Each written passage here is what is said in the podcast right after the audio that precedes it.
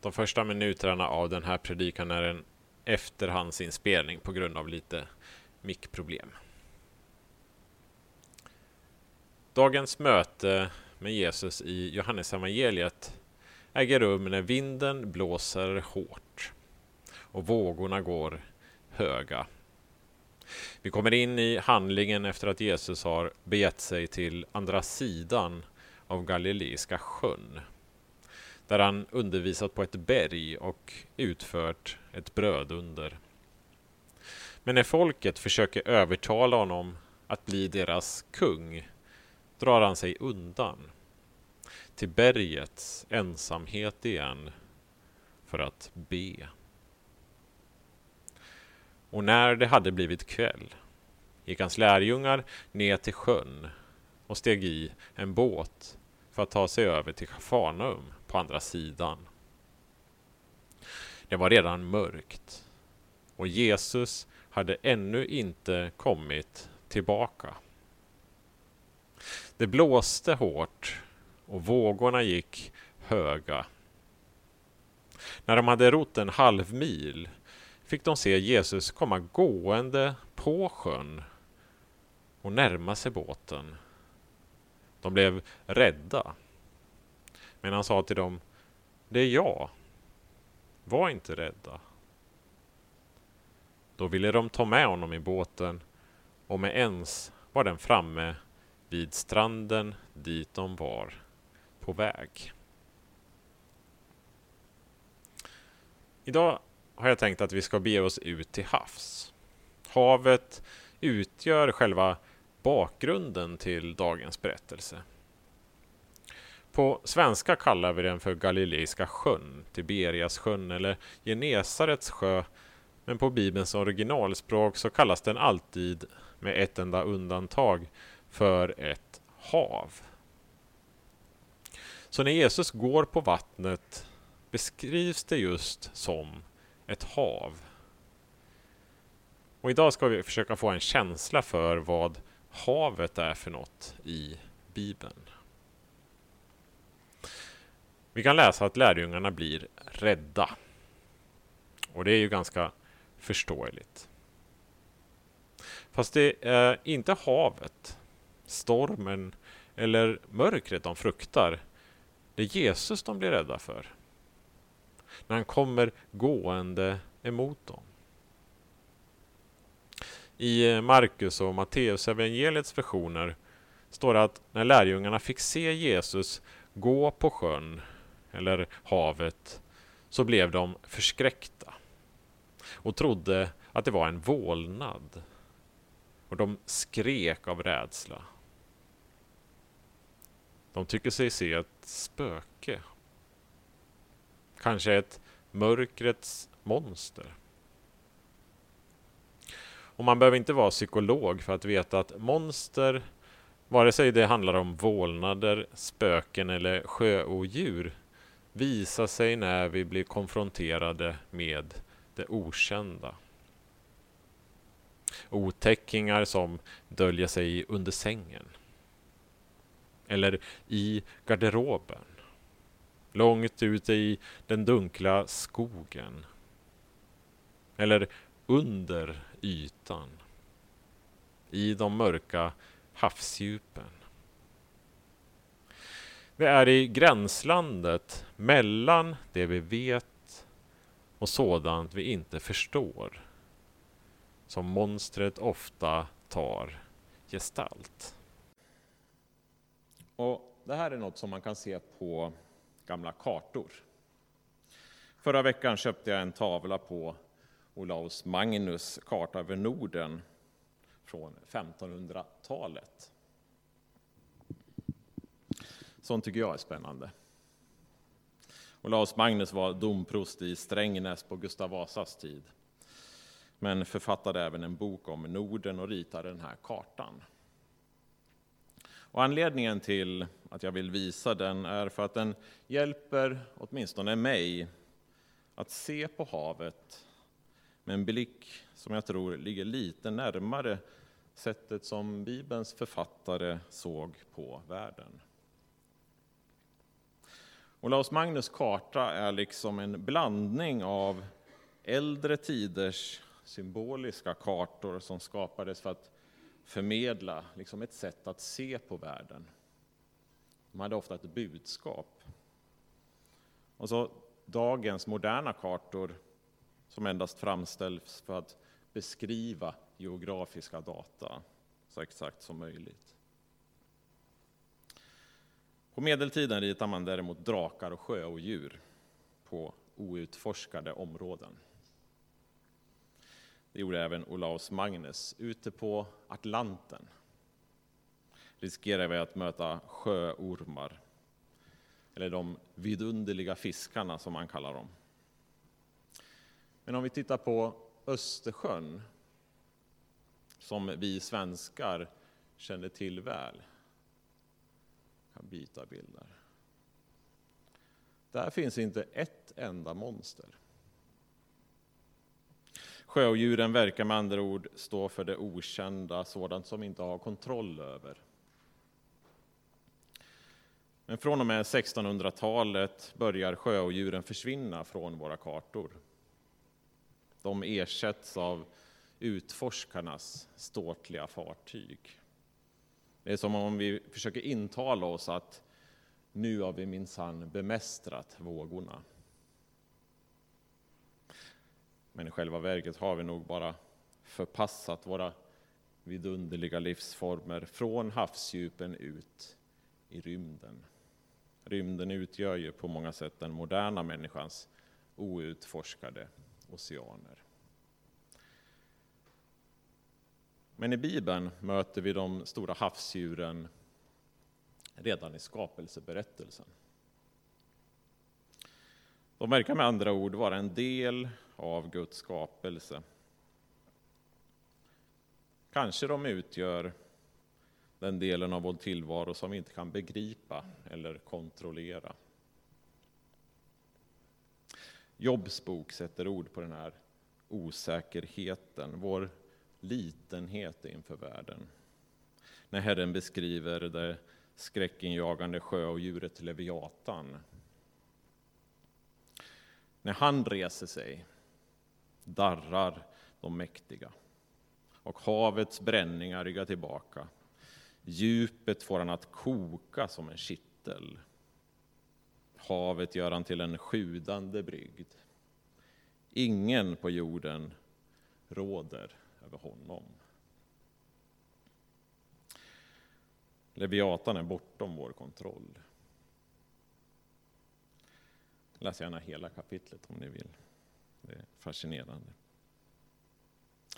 Kanske är det den här typen av föreställningar som gör att lärjungarna förväxlar Jesus med en vålnad när de befinner sig ute till havs, i mörkret, mitt i stormen, långt ifrån människans rätta element på land.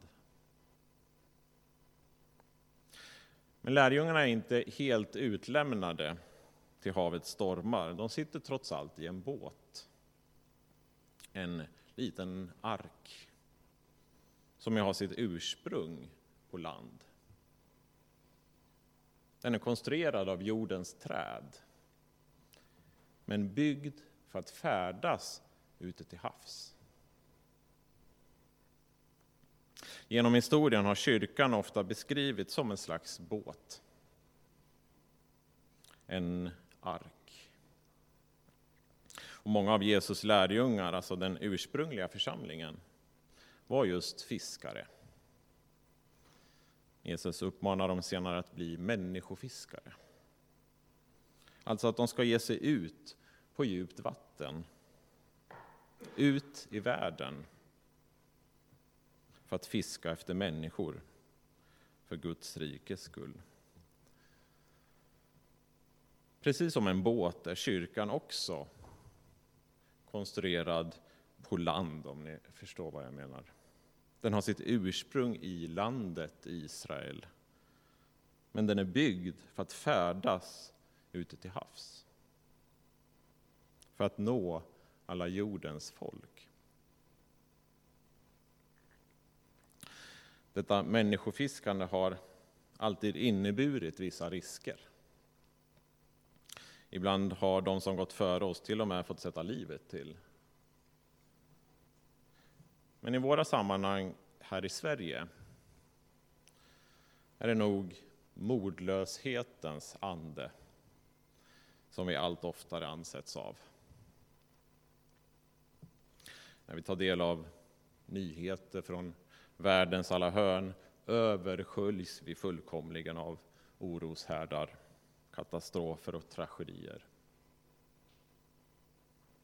Även många i kyrkan tror jag därför upplever att vi liksom ror i motvind.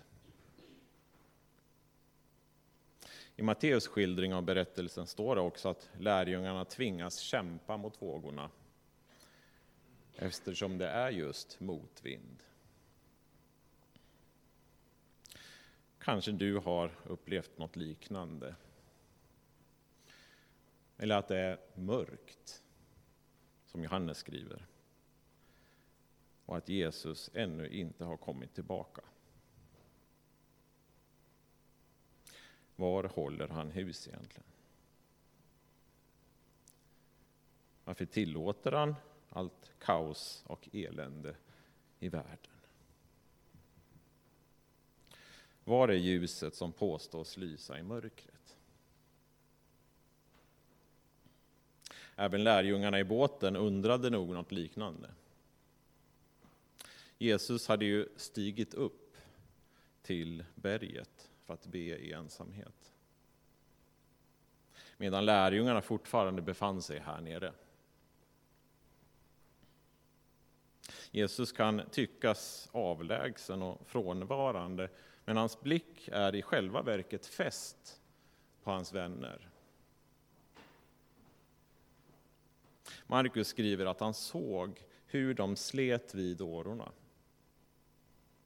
Och strax före gryningen kommer han till dem. Nästan som en soluppgång.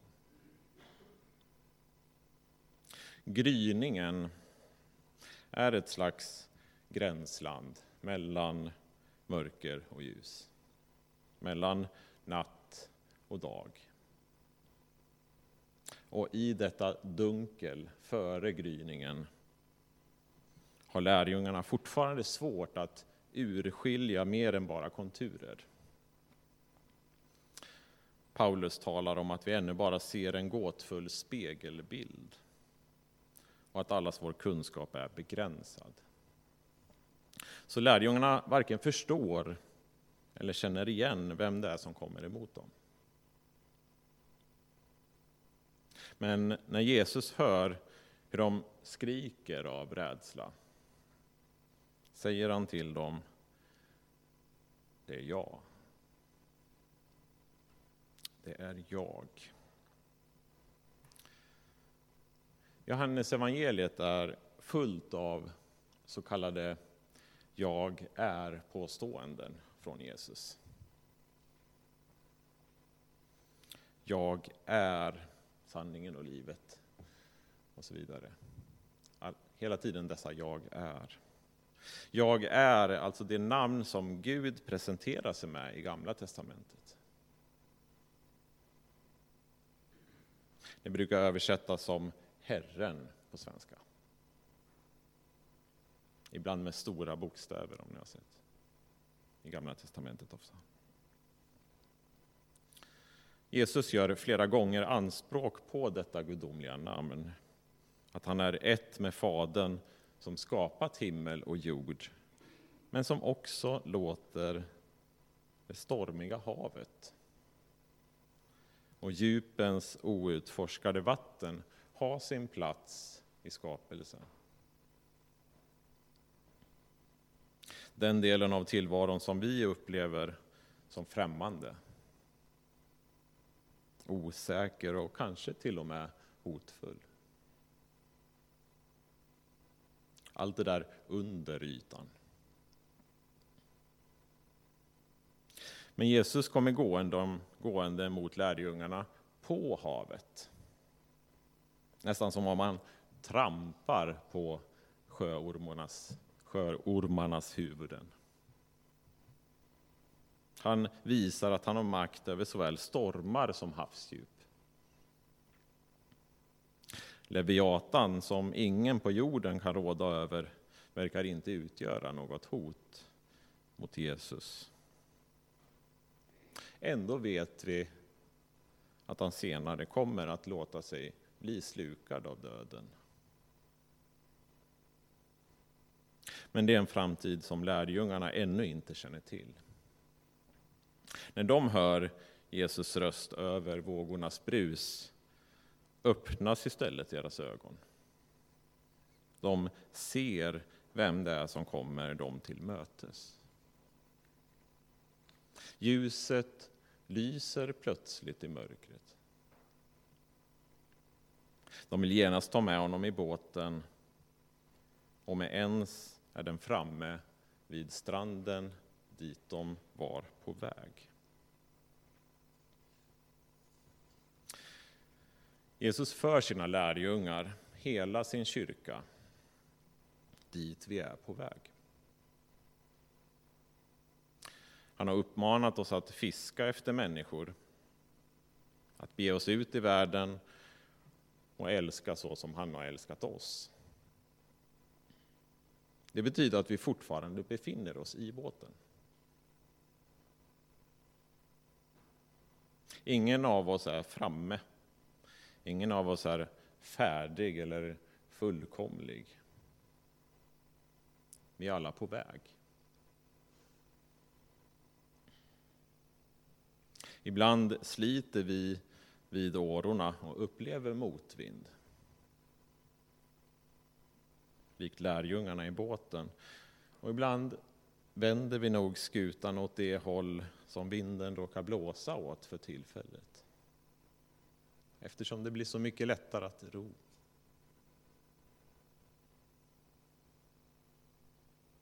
Men precis som Jesus såg lärjungarna i båten och bad för dem från ovan, så ber han även för var och en av oss. Och han har lovat att komma tillbaka för att föra varje människa som vill bli räddad till fast mark. Till sitt rike, stranden dit människan är på väg. Till himmelriket. Men havet utgör fortfarande en realitet i våra liv. Havsdjupet kan än idag skrämma oss. Världen är trots allt full av kaos, till och med död. Men enligt evangeliet kommer inte havet att få det sista ordet. I Bibelns allra sista bok får vi nämligen en liten glimt av Guds framtid. I Uppenbarelseboken skriver Johannes att havet och dödsriket ger tillbaka de döda. Och efter att Gud har skapat en ny himmel och en ny jord står det något som jag har tänkt mycket på genom åren. Det står att havet finns inte mer. Havet finns inte mer. Hur ser en sån värld ut? Johannes ger oss en föraning då han skriver att döden ska inte finnas mer. Och ingen sorg. Och ingen klagan. Och ingen smärta ska finnas mer. Ty det som en gång var är borta. Havet finns inte mer. Kanske är det därför som Gud kan säga att han aldrig mer ska komma ihåg våra synder. För de har han dumpat i ett hav som inte längre finns. Jesus för oss dit vi är på väg. Han för oss genom havets stormar till det eviga livets strand. Amen.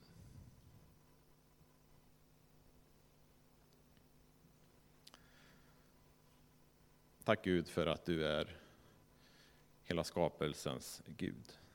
Att du håller såväl himmel och jord i din hand. Ända ner i havsdjupen. Allt det där som inte vi förstår eller känner till håller du i din hand. Tack för att du för ditt folk hem till dig. Till din strand. Hjälp oss när det stormar. Kanske när vi känner att vi håller på att sjunka. Eller när vi ror i motvind. Tack för att du ber för var och en av oss. Och att du ser till varje liten människa och kommer oss till mötes.